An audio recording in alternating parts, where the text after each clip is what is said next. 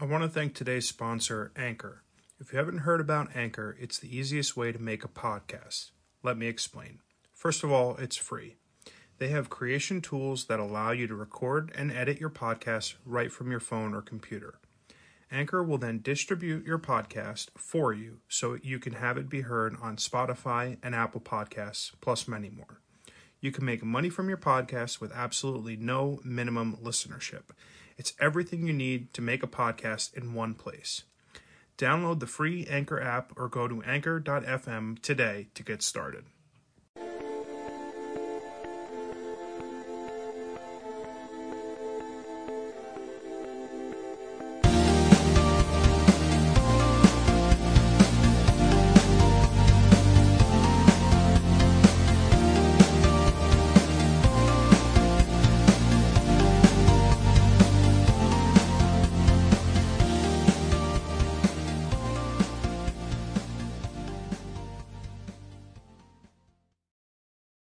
Welcome back to the Wrong Advice Podcast. I'm your host, John Picciuto, and I'm really excited to have a good buddy of mine, Miles Phillips, on the line today. Miles, how you doing, buddy?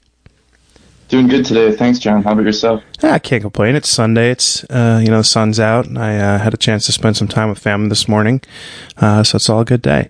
Uh, why don't you introduce yourself to us, Miles? Uh, yeah, I'm uh, Miles Phillips. I'm 24. I'm from Milwaukee, Wisconsin. I'm now living in Denver. Um, I'm a professional photographer and amateur skateboarder and musician. That's awesome. What uh, what instruments do you play? Um, I play a little bit of everything. Uh, my first was piano, but I've been really focused on guitar for about the last 10 years. That's awesome. I own two guitars. I play neither of them uh, very well. Um, I got a uh, Fender Strat, which is gorgeous, and I love it. And I've yeah, and I got a uh, a Fender acoustic. Um, like five six years ago, I picked them up to uh, really dive into my creative side, and uh, they've been collecting dust definitely over the last twelve months. you should uh, pick them up, man. I mean, it's uh, even if you're just doing it like five to fifteen minutes a day, it's one of those things that can just kind of set your mind straight, you know. Yeah, I know my buddy uh, Johnny Bob, who's probably listening to this podcast, is going to be mad at me because he was my teacher for years, and he is an absolute incredible guitar player. But it's just I find it hard because it's frustrating because I am musically inclined, but I'm having such a hard time learning it that it's just immensely frustrating. sure. Unlike photography, which I picked up a couple years ago, and I feel like I've got a pretty strong knack for it. But um, tell me kind of how your photography journey started. You know, when did you pick up your first camera? What was it? And kind of how did your experience kind of grow from there? Yeah, sure. Um, so I was kind of lost in high school, you know, as most people are when they're, you know, like 15, 16. So um, I was playing music. You know, I was playing trumpet, guitar, and piano at the time. Um, but I kind of had decided that music was just a little bit too personal to me. So I was looking for something else um, that could kind of drive the career um, sort of aspect of my life. So I started taking a black and white photography class. Um, I was using a Nikon FM, nice, uh, 35 millimeter camera. Yeah, it's uh, it was my my father's, and he was using it in a photojournalism class in college, and so I got that passed down to me. Um, used that, and it it all just kind of spiraled really quickly.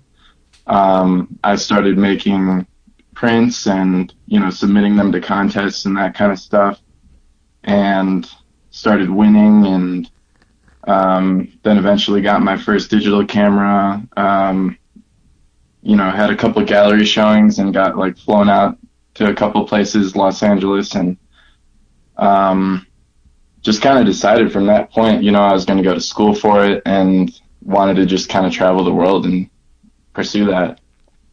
I mean, that's awesome. I mean, that's obviously the dream. And uh, having accomplished all that at such a young age, what's like the the next step on your journey? I mean, you, at 24 years old, you've obviously accomplished a lot for someone who's only been doing it for, I would say, what, probably six or seven years. I don't know when in high school you, you picked it up. Um, but what's next for you? Um, right now, I'm just kind of chugging along. Um, I spent a long time traveling, living out of my backpack, and uh, um, I started started in Nepal in 2017. That was like the first major international journey I did, and then went to Central America for a few months and the Caribbean, and um, just kind of got a taste of all these different areas. But um, eventually, kind of ran into some issues of uh, like, what am I going to be able to do next if I'm not making a steady income? So, mm-hmm. got a job in Denver shooting real estate um, and just kind of traveling around the state uh, doing that. So I'm trying to kind of build a foundation um, in order to go out and travel a little bit smarter this time. Yeah, and obviously, I think COVID probably gave you a nice pause to kind of reflect and, and look at what the next step is going to look like in, in your journey in your career. Absolutely. Um, tell me what Nepal was like. I know when I spoke with Shane uh, a couple weeks ago, he mentioned that you guys um, were buddies growing up and, and knew each other from a young age. Um, he told me that the Nepal journey was something that really rubbed off on him. Uh, you know, your kind of influence in that. So, what was that like for you? What made you do that? And uh, how does that impacted like your your life moving forward? I mean, yeah, the Nepal trip was everything, man. It uh, it was a real pivot a real awakening, I think, for a lot of different reasons. Um, I think it's one of those places where a lot of people go for a similar reason, but they come home with a different outtake. Mm-hmm. Um, I went there with the intention, you know, I was volunteering and doing earthquake relief stuff, rebuilding schools, um, but also brought a couple different cameras with me and a lot of hiking and camping gear uh, with the intention of just kind of trailing off and finding whatever happened. Um, but it kind of just kind of sucked me in. And I think it sucks a lot of people in. I mean that in the best and worst ways. I mean, it completely sucked everything out of my wallet, I'll tell you that. But I mean, as far as like what replaced that money and that uh, you know, I lost weight, I lost money, I lost these things, but like you, you gain so much in the process of that. I think I gained a lot of wisdom. Um, I was also able to see some really incredible architecture, meet some real, really incredible people, and um, have some spiritual experiences that I think I didn't really ever know that I needed to have, but mm-hmm. now I really take them to heart. Uh, I, I, mean, it's incredible that at such a young age, and I said that something extremely similar um, when I spoke with Shane. I, I just, um, you know, it's it's crazy to me that you guys are very young and you've done a lot that you know, as someone ten years your senior is envious of. Um, what was it about these experiences that drew you to them, and then ultimately like allowed you to take this huge leap to go to Nepal to travel and take pictures? Like, what was it about these opportunities, or you know, maybe what was it about yourself that like allowed you or inspired you to make these these you know pretty large jumps. Well, everybody's running to something or from something, I think, and I like that. When I was young, I was running. I feel like I was running from something.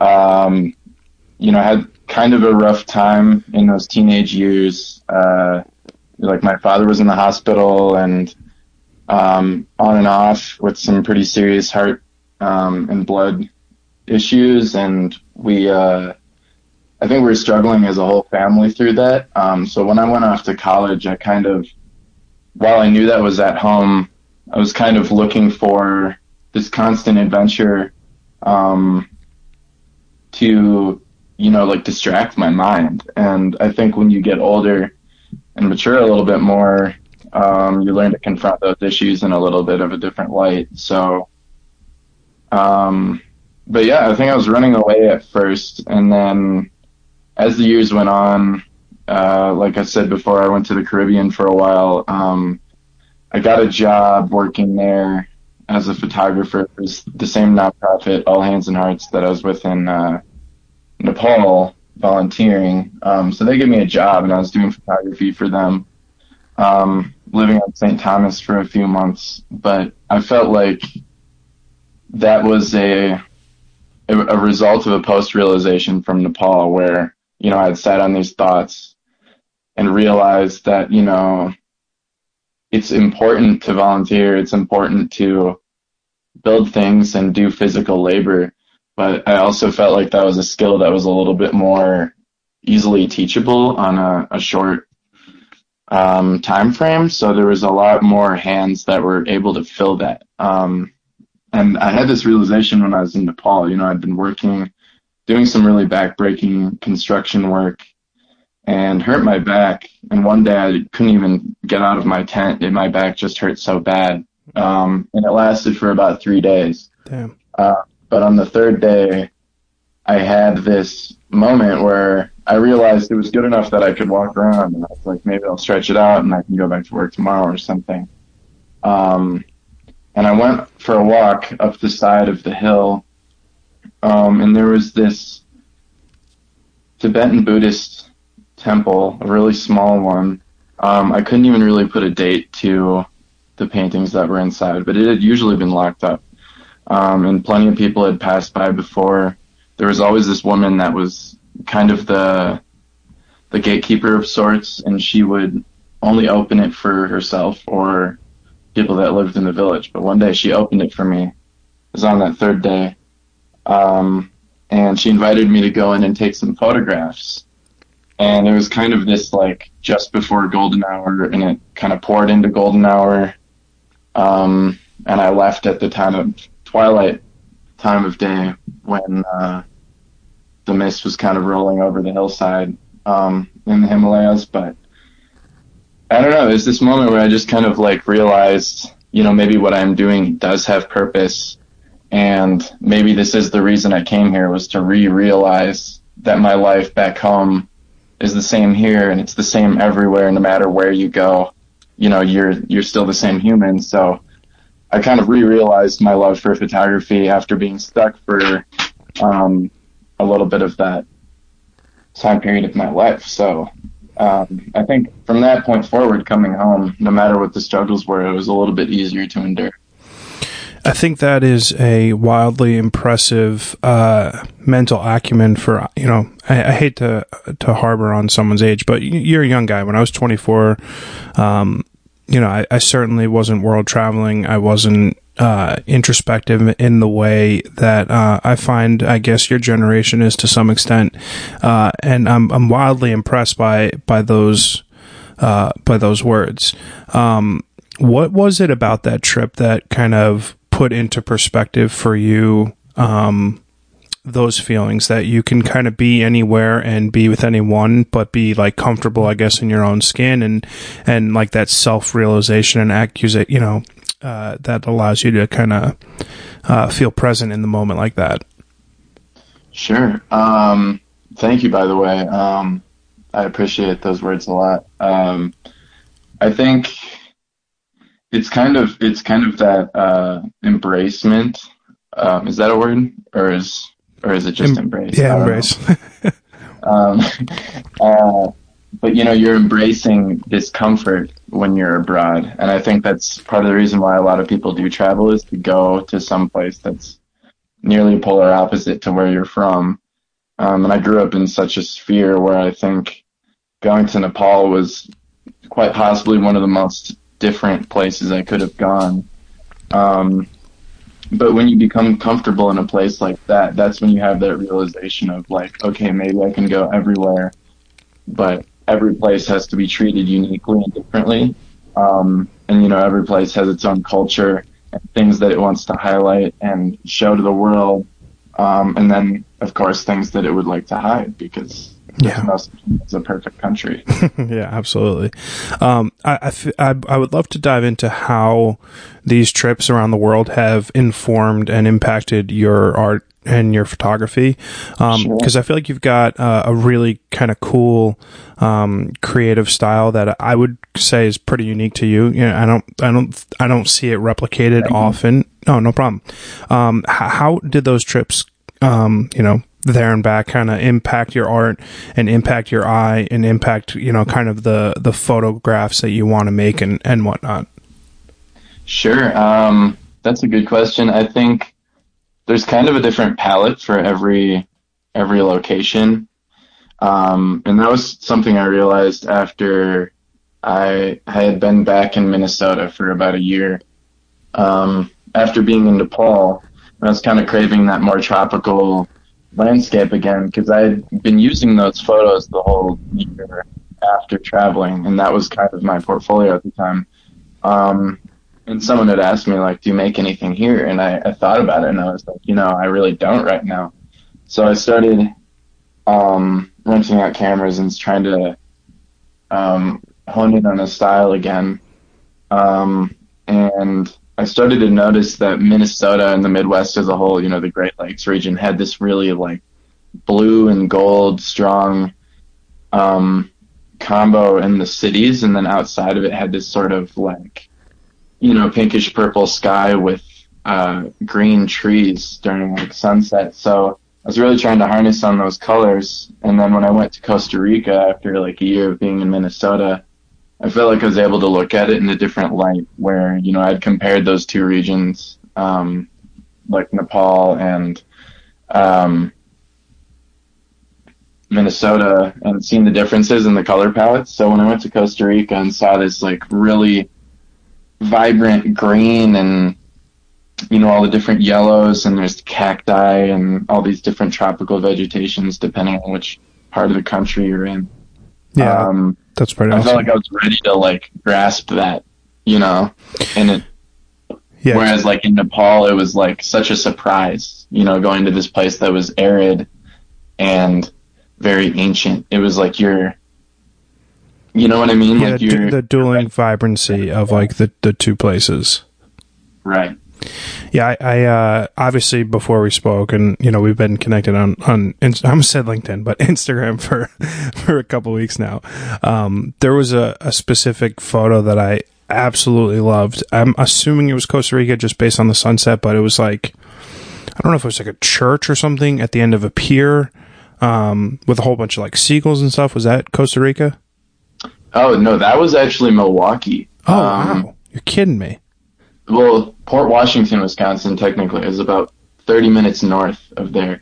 Yeah, um, I think that's an interesting point because when you, you know, when you go to so many places, eventually it, there's something that remains consistent, and I think that's the editing style, the shooting and framing style, um, and then the type of things you're attracted to as well, right? Like, Wisconsin's actually a pretty old state when you think about the history of what was created there. Um, and you know, all the Great Lakes are connected through the Erie Canal, so you have all these really old structures. Um, and Costa Rica, Panama, Nicaragua, all those countries have really old sort of Spanish architecture from colonial times. So I think in terms of like colonization, both of those regions have remnants of things from their their origins. hmm Whereas, you know, a lot of the West, like where I'm at now in Denver, I love the architecture, but it's all very modernized. It's very like 1900s plus. Mhm. So I think to have that kind of ancient relic that's sitting among the present has always been the sort of thing um, that I've been interested in photographing. I love that.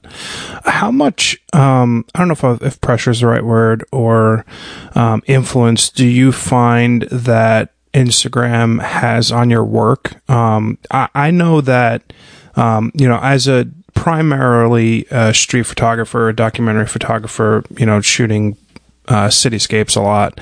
Um, I'm influenced greatly by the success of other photographers, and I and I don't necessarily pattern myself off of other people, but when I see other people's work get recognized or shared widely versus my own, I do have like a, a you know, I'm trying to work on the fact that I do get a like a twing of uh, jealousy and and or you know, why is my work not viewed in that regard? Um, do you deal with that at all? And you know, I I you know, I wonder if at because you've had a fair amount of success at a, at an early age, um, if you can put yourself beyond that already. I think um, it doesn't really bother me too much. I think it's kind of a weird thing. Like a lot of my friends were hopping on the Instagram game really early when I was, you know, in my my tweens or teens, and I think it's something that I slacked on. I kind of thought, you know, I wasn't super interested in it. I was shooting film at the time.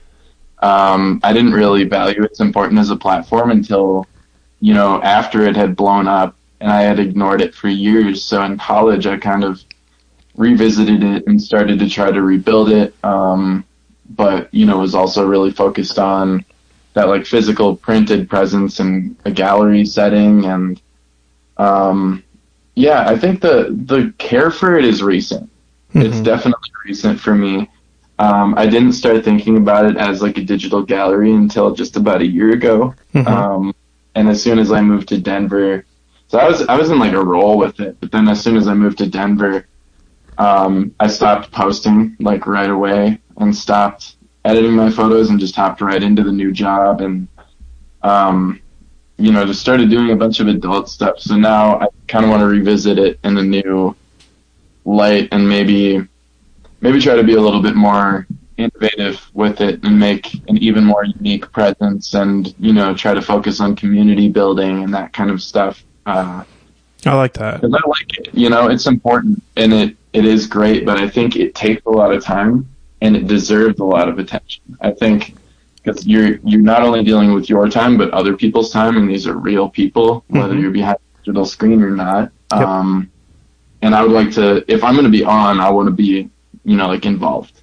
I, I like that.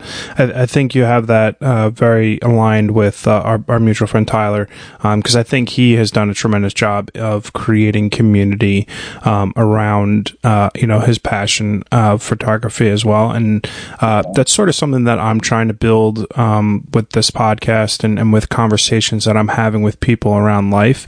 Um, I think uh, it's super easy to, to get sucked into this uh, very self-centered, you know, self-centric kind of life where we're just minding our own business, doing our own thing. And even though we have more connections to more people than, you know, any human being in, in human history, it's very easy to be extremely closed off um, at the same time, even if we have infinite access to infinite numbers of people. Um, so I, I, like the idea that uh, community building is something that um, you've obviously put a lot of focus in, not just you know digitally, but also um, you know in real life practice as well when you're you know building homes and stuff in, in Nepal. Um, you touched on film and digital. Um, I I teeter back and forth between the two mediums, and I'm just curious what your thoughts are between between the uh, intention functionality when you use one versus the other? Sure, that's a good uh, topic. I think lately I've been using mainly digital. Um, it's mainly just because of what's required for work and um, not even what's required, but like what's easy expected, I guess, yeah. like as, as terms of like turnaround time and whatnot. Um, but yeah, I, I love film, and I think everybody that's avid in photography should, like, definitely take the time to try it. But if you're going to just do it, you know, as like a cool, whatever aesthetic thing, like this is just, this is just to try film, whatever.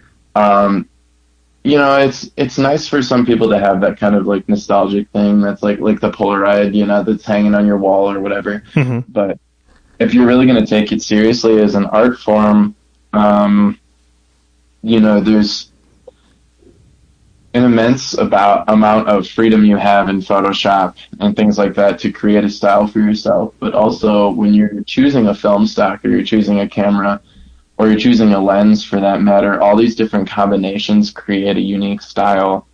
Um, so your intentionality behind that is kind of everything, and it really decides on what your end product is going to look like. I, like that because I, I, feel like I've struggled with that a lot. I have like gear acquisition and, and gear sell syndrome. Like I buy and sell cameras and change my kit fucking so often like my my local camera store probably thinks I'm a lunatic. Um, but I started to pare down recently into like being very specific on when I do something. So if like I'm doing a model shoot, I'll bring one camera and one lens. Uh, if I'm doing street photography, I'll do one camera, you know, whether it's uh X100V or like M6, uh, which I actually just sold.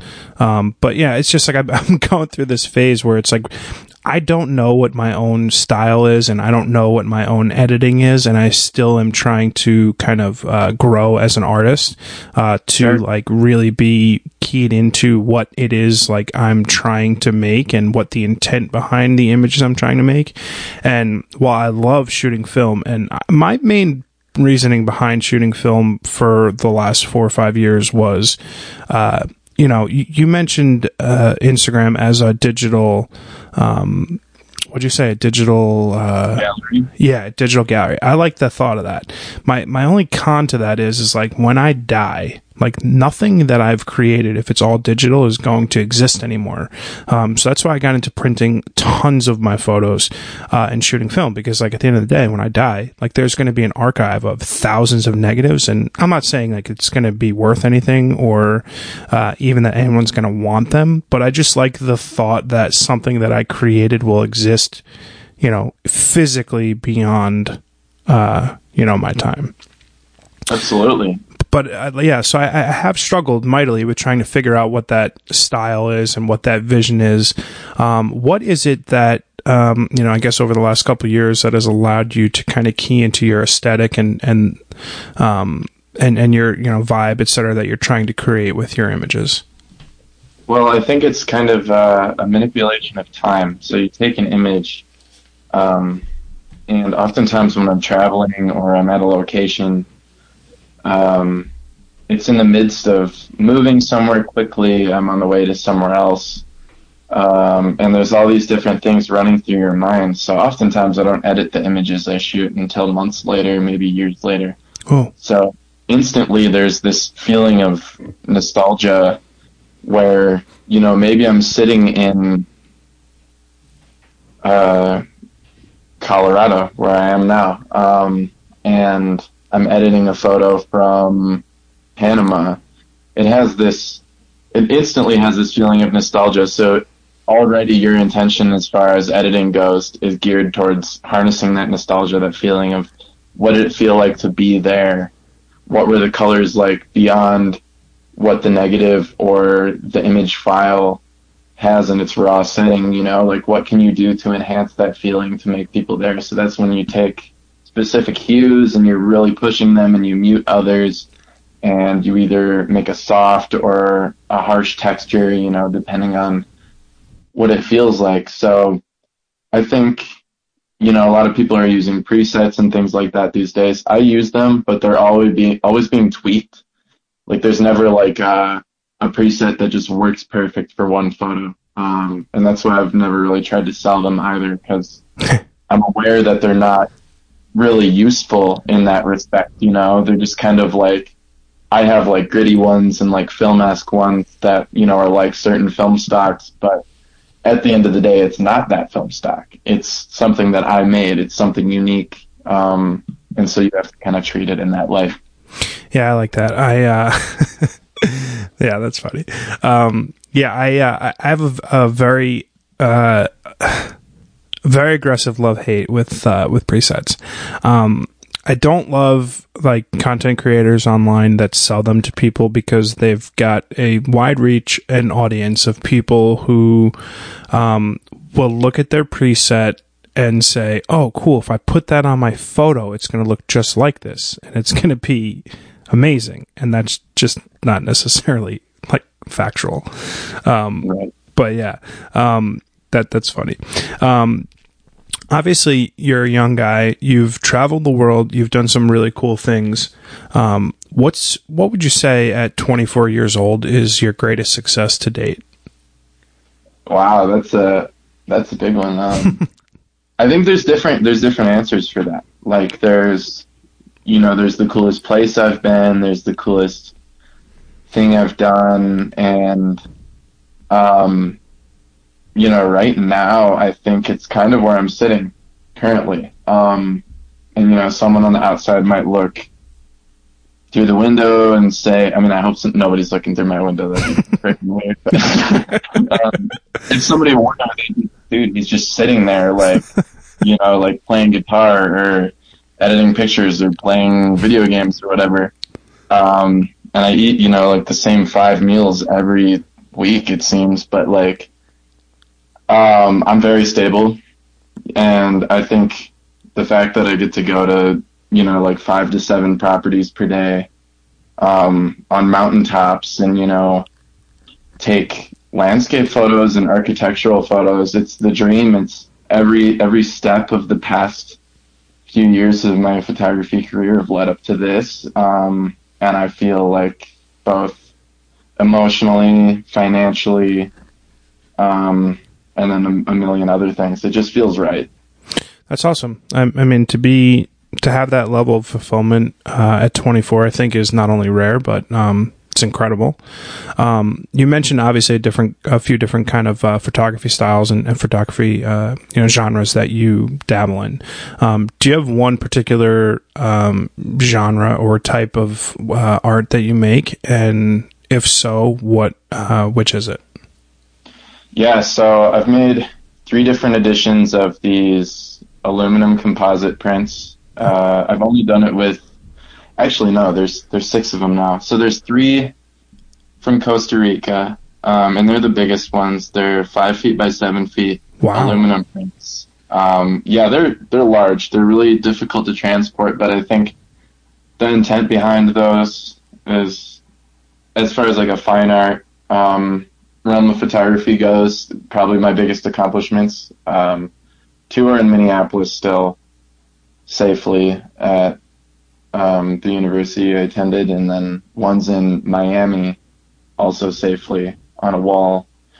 Um, in the Young Arts headquarters, um, and Young Arts is a non- nonprofit that I submitted to. They were holding a contest for under 18 artists, so I, I did that when I was 16, and uh, wow. got flown to Los Angeles, and you know, I got some prize money, got to be in a gallery and stuff. But um, then they kind of open you to this alumni network. So, you know, if anybody's listening to this, they're under 18, um, and they're going to be 18 or under in the fall. Young Arts is a really good thing to apply to um, because not only do they set you up for an instant opportunity, but I think later down the line, as an artist in your career, you know, they have grants and things like that and gallery opportunities. So that's how I was able to get um, that piece into the show in Miami and then later into their headquarters um, was just through that alumni network.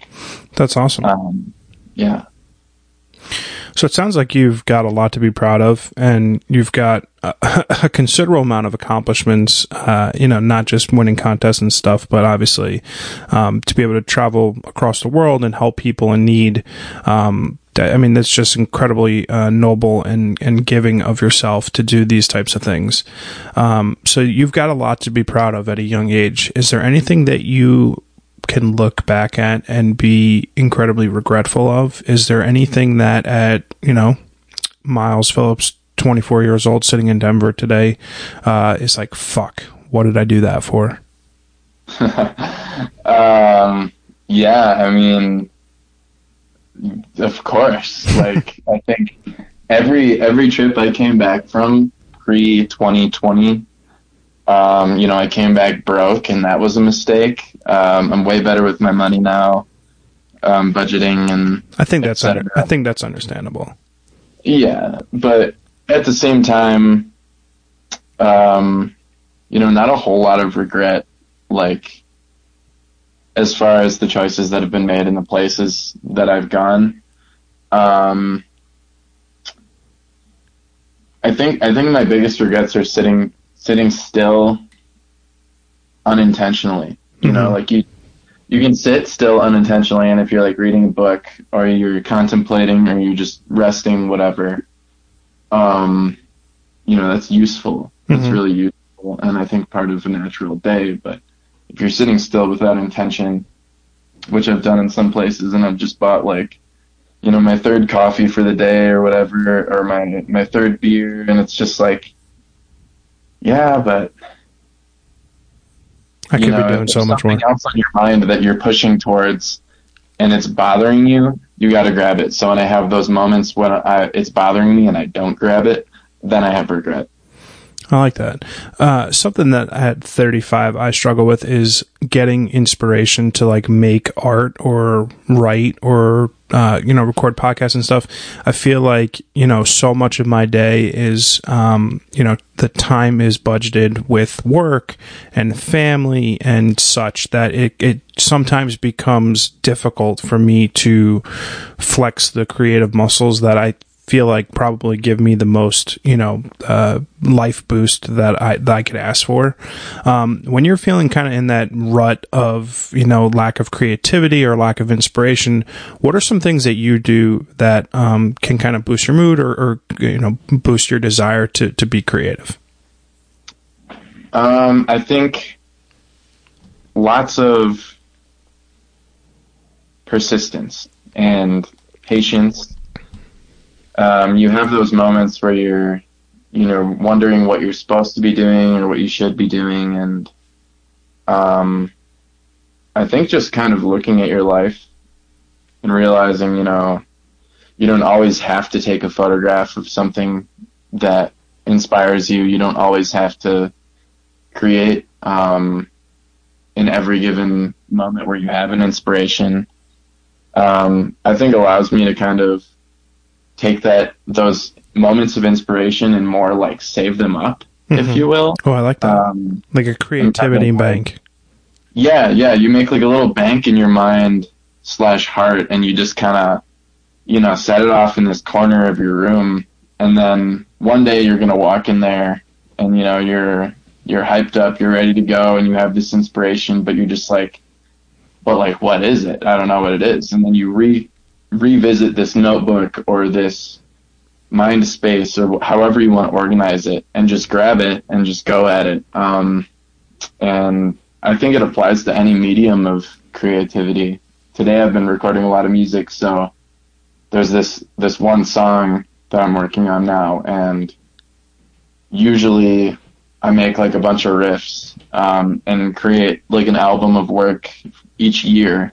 hmm Um, this year, I, I kind of went about it the same way.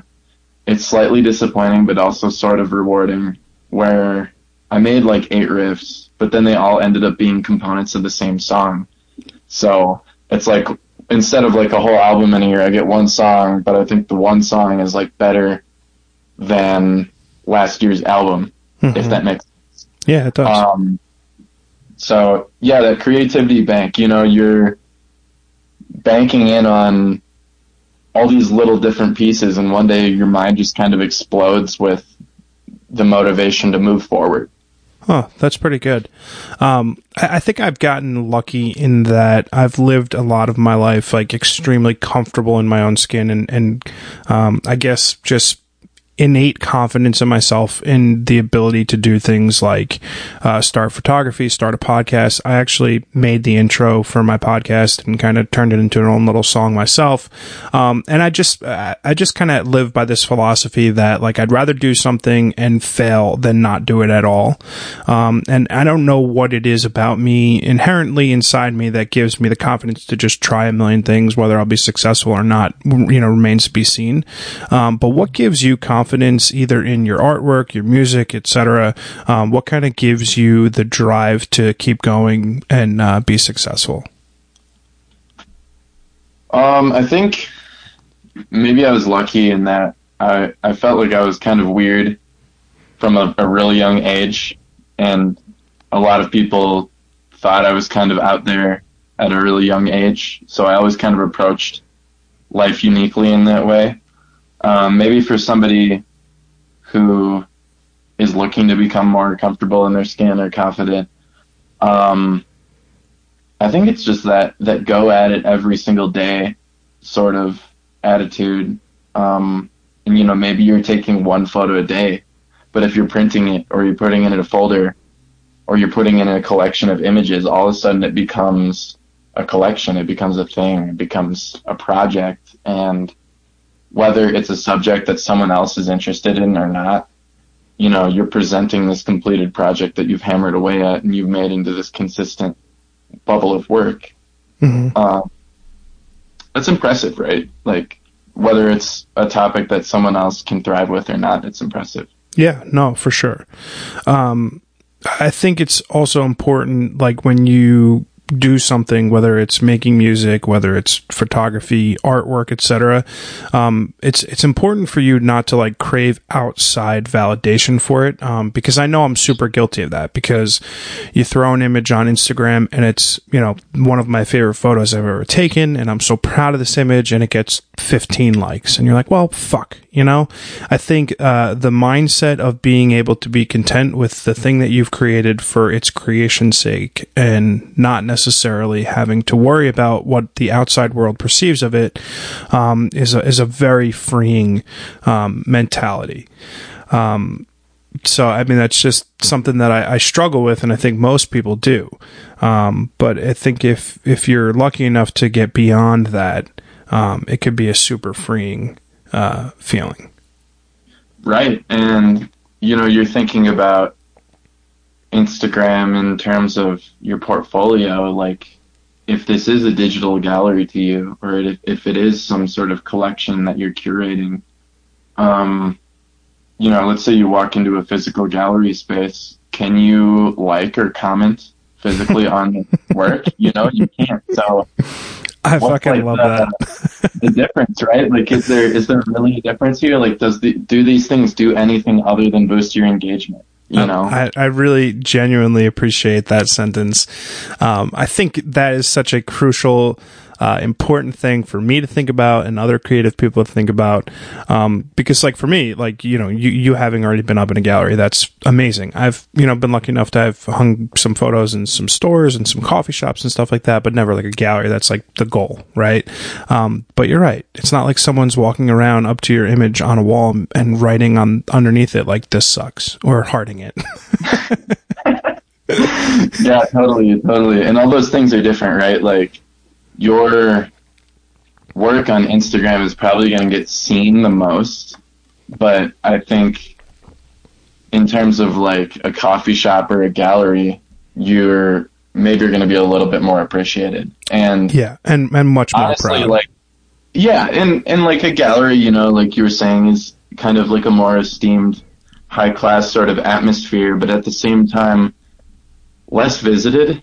Um, For sure. You know, I've had some really big pieces of work that I've invested a lot of time and money into and have been seen by probably 15 people before COVID. And a lot of that's timing, but it's like, you know, you put your work in a coffee shop, like everybody goes to some sort of beverage or food shop, you know, like if you're putting your work in enough places like that, I think that's where the true like in-person impact and exposure is. You know, you go grab a slice of pizza, you see some silly drawing.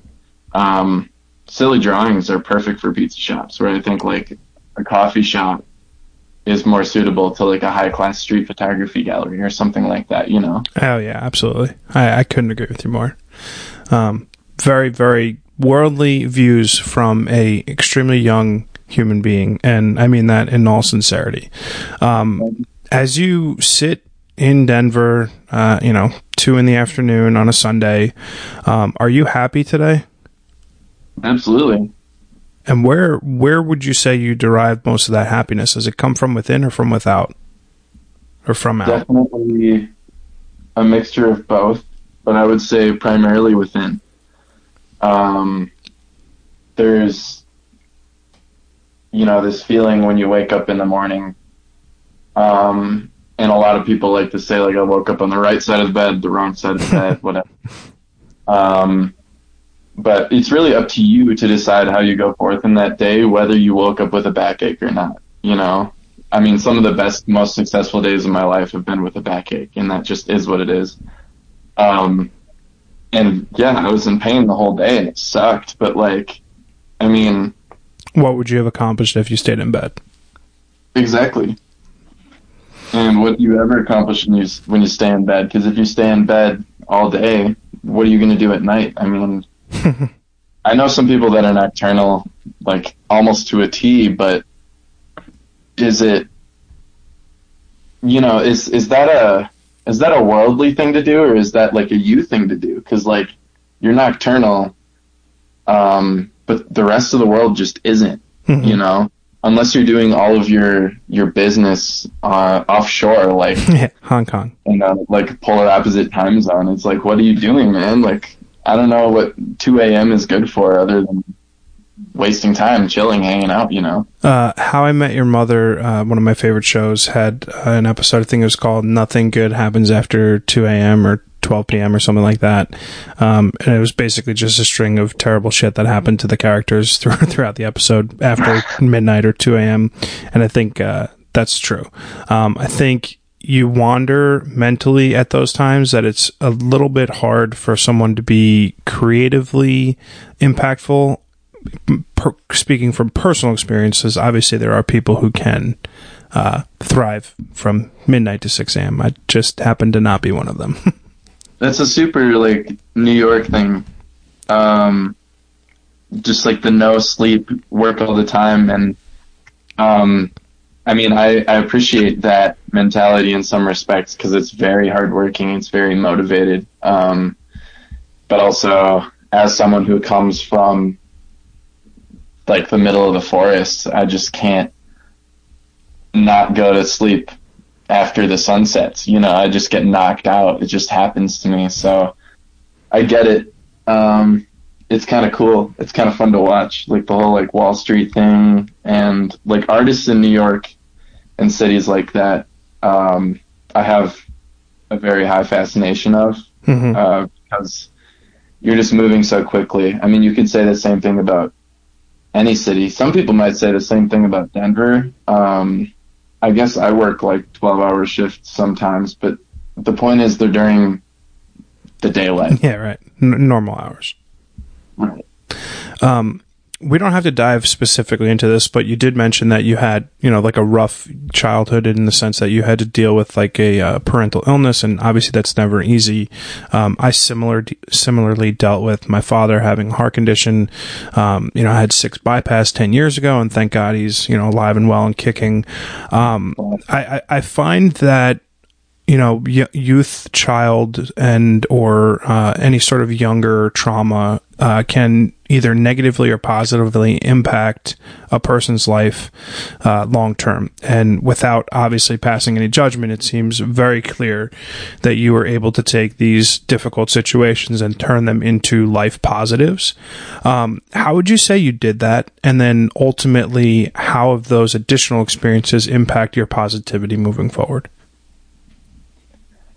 Yeah. Um, I mean, trauma is one of those things like you can use it as a negative token against you um, and just kind of let it eat away at you, or you can really kind of harness it and use it as um, an experience that fuels how you go about your days in the future.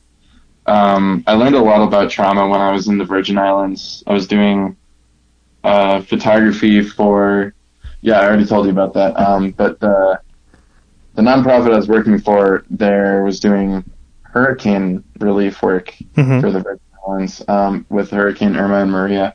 So, um, really kind of devastating things happened there, um, and it was able, it was um, allowing of me to realize the traumas within myself that I had experienced mm-hmm. growing up um, through the light of other people. Mhm. Um, and these have been people, you know, that had had their homes destroyed, homes flooded, and, you know, had lost family members, friends, et cetera, et cetera. Um, but their resilience I found was really inspiring. So it's like when you see someone who's going through something like that, um, and it's such a powerful impact to them, if you let it rub off on you, maybe it's a little bit easier to deal with the things in your own life, you know? Mhm. Um, I'm not saying it's good to, you know, like look down on the trauma of others if it's worse, but like realize their situation might be worse and that you might have time and effort to give. Um, and that effort of giving, it feels like, you know, to other people, viewing the situation that maybe you're this like giving person, you know, you're giving your time, your money, your effort, whatever, um, to someone else in need, but really you gain just as much, or I feel maybe even more through that act. Mm-hmm. Yeah, totally. Absolutely. Yeah, I think, you know, again, I, I hate to harp on um, your age, but, you know, these are themes and um, experiences that are not often associated with someone who's 24 years old. Um, so a lot of credit, I mean, either goes to you yourself, your parents, your family, your friends growing up.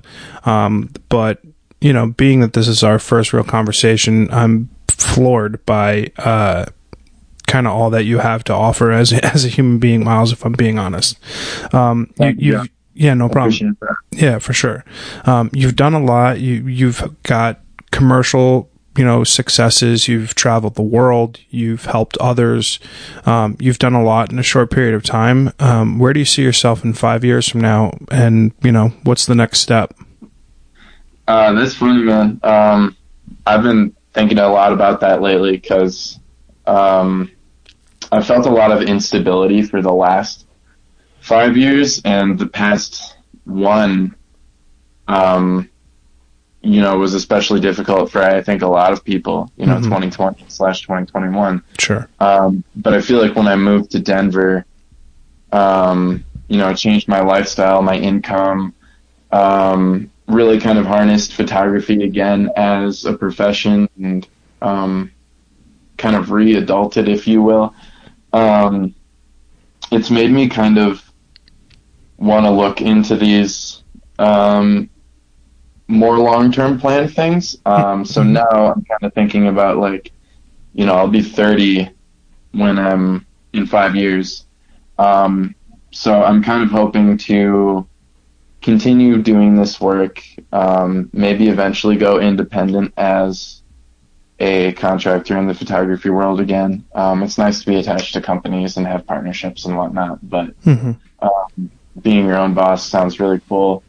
Um, but the big thing for me, like I love Denver, I really do. But I know one day, maybe it's five years, maybe it's ten years, um, it's gonna get really fast paced, and there's pluses to that. But um, I've always felt this attraction to the beach mm-hmm. uh, and this kind of tropical landscape, seascape um, sort of atmosphere. So um, and that includes the food as well. I really like Creole cuisine, uh, Caribbean cuisine, Southern cuisine. So um, I think eventually I'll probably move either southeast or to the Caribbean, um, and you know buy a house outright in cash, no mortgage, mm-hmm. none of that stuff. Just kind of pre-retire, if you will. Sure. I don't know, um, but I, I want to keep working and I want to keep chugging along. I just think there's always things to be worked on, and for me, it's that um, you know, getting back to that feeling of like the perfect environment, the perfect photo, um, the perfect series of work, the perfect way of showcasing it. I really like galleries. I really like the idea of like collecting work. I just can't afford to do it yet, you know. So sure. someday, maybe go somewhere on the beach have a gallery. Yeah. Um, well, show my friends work. Make make sure uh, to include me with an invitation because I'm a beach Absolutely. fan as well. yes, sir. Um, I find uh, I, I, always when I'm looking forward, um, you know, whether it's a year in the future, five years, ten years, etc. Um, I find it uh, like a good opportunity to look backward as well um, and to kind of like also think about things that like i'm afraid of transpiring over that next period of time. Um, what's like your biggest fear for yourself today? And then like what would be a perceived fear or failure for yourself in the future? Ooh um i think right now i'm scared of like the the things that um, you know most people are scared of. Like I'm afraid of like getting bit by a spider and like you know rattlesnakes and that kind of stuff. It's like yeah, I've had like I've had a um a what's that thing? I guess it'd be like a king cobra. Oh, jeez. Um, when I was in Nepal, it like slithered through my legs. I was wearing shorts. Um, I would have shit myself for sure.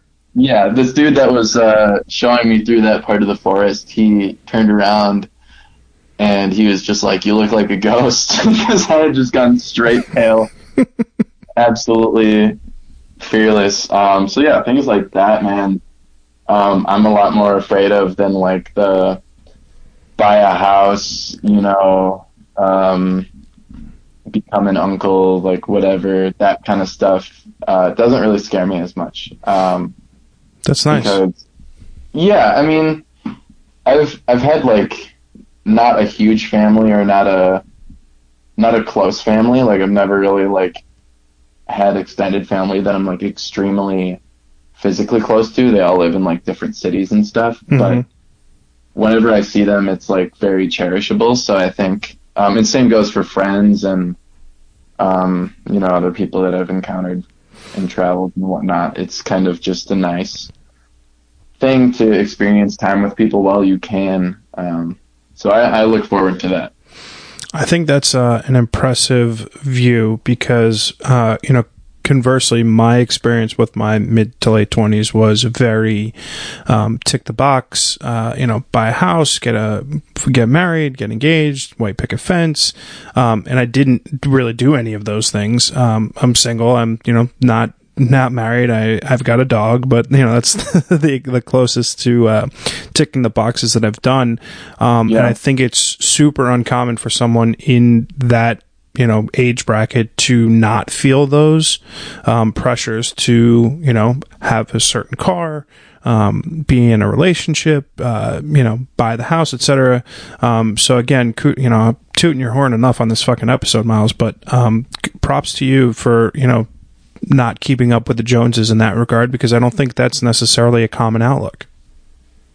Thanks. Yeah, I mean, like, don't get me wrong. Uh, all those things are amazing, um, but you know they they come in in the steps they're supposed to, and I think if you jump the gun a little bit too early with certain things, um, you can kind of create a situation for yourself later that's a little bit harder to fix. So.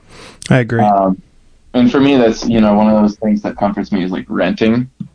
Um, you know, like I said before, I work in real estate. Uh, I'm not an agent. I'm just a photographer. So I don't know everything, but um, you know, mortgages are pricey and they can really rack up interest even if your rates are low really quickly. I think a lot of people my age are kind of like in the spot where they're like, I need to get into the property game. I need to buy something. It's the same deal with like crypto and stocks and all that stuff. You know, I need to buy something and flip something and make money.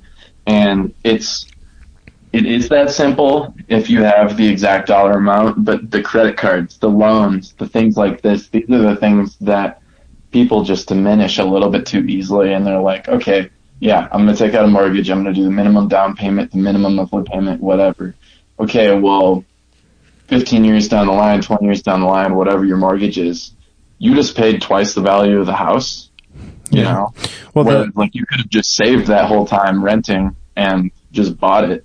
You know, the perception is that because everyone else is making money in crypto and everyone else is buying a house and everyone else is doing these things, I must something must be wrong with me that I'm not doing them. And that's a real real good way to fail at things in life because it shouldn't be your incentive to do something because someone else is doing it. It should be your incentive to do something because you're genuinely interested in it or it speaks to you on some level beyond, hey, that's what Joe, Tim, and Bob are doing, etc. yes, sir. Um, I mean, if you know a ton about Dogecoin or whatever, hmm and you want to invest in it, like that's great. But me personally, I know nothing about it. I I'm pretty sure this. It's just like I don't know what it is. I, I really don't know what it is. I don't know what the tangibility is. I don't understand how its value goes up and down. So I choose to not partake. But if you're a genius on it, you know, do it. Absolutely. Yeah. Dogecoin could be an entire episode in of, in and of itself for sure. um, out of curiosity, so like we, we've, we've been on the line for, for close to an hour and obviously time flies when you're having fun. Um, what would you say is your biggest advice to someone who's hearing you speak on this podcast for the first time?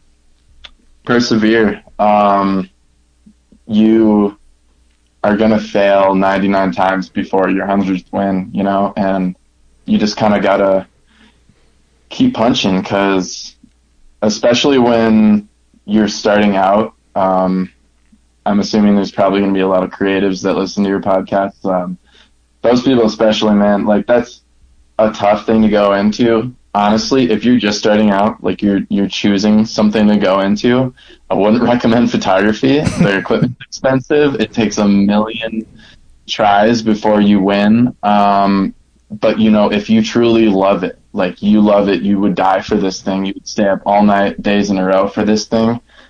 Then yeah, just persevere um, because it will happen for you, and also stay open minded. Like I did not think I'd live in Denver ever. I never thought I would live here. It just happened, you know, and mm-hmm. things like that happen. But you also find through these experiences that there's things that you didn't think you would like that you do, um, and vice versa. I like that. Um, I like to wrap up each podcast with a series of questions and just like quick hitters, and then um, you know one final question. So my first question is, what is your favorite book? My favorite book. Um, I have a few. I think I'm, kind of a nonfiction guy. Um, if I'm being honest, I really like the Blue Book of Guitars. It's just like this massive encyclopedia of guitars. Mm-hmm. You can mm-hmm. find it at music stores. Um, but as far as like you know fictional things go, I really like the classics. Um, and you know, I think there's a lot of like language that might not be interpreted in the best light now, but uh, I think as long as it's understood historically, like Huck Finn um, very like powerful story. Um, I think Huckleberry Finn is a really good one. I prefer that one over Tom Sawyer, if I'm being honest. Mm-hmm. Um, but I also really like those more kind of experimental books. Like there's this one, um, it's called Anthem. It's like a novella, and it's one of those kind of existential escape from society sort of things. Um, felt very like Lord of the Flies, sort of Hunger Games ish kind of thing. So um, yeah, I'm into that kind of stuff. Nice. What's your favorite movie? Favorite movie? Um, that's so hard. But or like a few. I, I thought about these things too. Like when you, because I I listened to your other podcasts and I was just like ah, I I don't know. um, but um, dude, like Casino Royale, James Bond. Oh yeah, for sure such a heavy hitter. Like that movie is just so. Well, that was what's his name's first role, right? You know? That was the first time he played uh, Bond, right? First role, yeah, absolutely. Yeah. I like that movie. I own that movie on DVD and on Apple TV. Yeah, I'm a fan. What's uh, what's your favorite food? Favorite food? Um, I'm really into Creole food. I think I mentioned that before. Um, gumbo mm-hmm. is fuck yeah, like my favorite. I make jambalaya like, you know, they're they're similar. They're not the same thing, but I find jambalaya a little bit easier to make. I make it on like a weekly basis. Nice. Do you believe in an afterlife? Uh, yeah, I, I do believe in an afterlife. I think um, I'm not really exactly sure what that afterlife looks like. Um, but whatever it is, it's pretty sick. It's cool. Nice. I agree. Uh, Miles, uh, the last question that I have to ask is my favorite question that I ask people because it gives people a good insight into kind of who they are and like what they're consuming lately, which I think in the society we live with is is nice. Uh, gives people something new to look into. Um, so if you have one recommendation um, for people who are listening to you today, uh, what would it be? It could be a book, it could be a podcast, a movie, uh, etc. Literally anything, just something that you've consumed recently um, that you would recommend for people who are listening to you today? Um, some of my friends are going to laugh really hard at this, but you should uh, listen to Dave Ramsey's baby seven baby steps to financial freedom. Okay, cool. yeah, it's he's, he's got like a YouTube channel, um, and it's simple stuff that you know it's I, I feel like it's very common sense but you know especially as like someone who's like a millennial or like generation z or whatever the heck i am i really don't know. Um i don't either. Yeah i don't know. Um but you know you're part of that like between zero and 40 kind of age i think. Um there's a lot of things that were shoved in our face growing up. Um about finances and credit and loans and blah blah. Um, I think it's important to watch these kind of things because you know he'll say like the very rudimentary steps of like get out of debt, um, create an emergency fund, start investing in these things specifically that are long term and guaranteed. You know, and mm-hmm. you kind of no matter what your age is, you're going to be able to benefit from it. So nice. I like that. Uh, my recommendation um, is it's like a little heavy, but my recommendation for anyone listening today is to reach out to someone that you haven't talked to in a while and say hi, how you doing, and catch up. I feel like I've done a poor job being a friend in the last year, um, and done a poor job on even just texting people or you know connecting with people. And I would like to do a better job moving forward. You know, not just today, but you know for the rest of the year and my life in general, um, with staying in communication with people that matter and, you know, the people that I love and hold dear to my heart. And I feel like I've got to do a better job doing that. Um, so my recommendation is to send a text, say hello, catch up with someone who you haven't talked to in a while, and uh, just reach out and try to be there for someone that maybe might be going through something that you don't know. That's beautiful. Thanks, I like your recommendation better than mine. That's okay. It's just because I haven't read a new book or seen anything good lately. So I honestly I feel very similarly, man. Um, just like like I said, I'm a very like non nonfiction person, so I get like very caught up in the like real the now, like what's logistical, and sometimes just kind of lose that like that fun or that spirit, you know. Mm-hmm. Yeah, I think it's been a tough year just in general for you know the world, and it's it's understandable when you kind of start doing one thing over and over again, and it's almost harder to break out in in that same token. Yeah, most definitely. Well, Miles, man, that was uh, an incredibly enjoyable conversation. I'm going to link your Instagram and your website, obviously, in the show notes below. Um, I'm, I'm incredibly impressed with uh, with the human being that you are and all that you've done in such a short period of time. And I know I said it 12 times on the podcast, but I think you're a really cool dude, and uh, I'm appreciative for uh, Shane and Tyler who introduced us all. And, and I, I mentioned to Shane we got to do a nice big group podcast sometime because um, I think you guys are, are young and, and you're doing things the right way and it's uh, it's really cool to see. Um, I really enjoyed this conversation. Uh, definitely look forward to having you back on the uh, on the podcast again. Thanks, John, so much for the opportunity. No problem, man. Have a great day. You as well.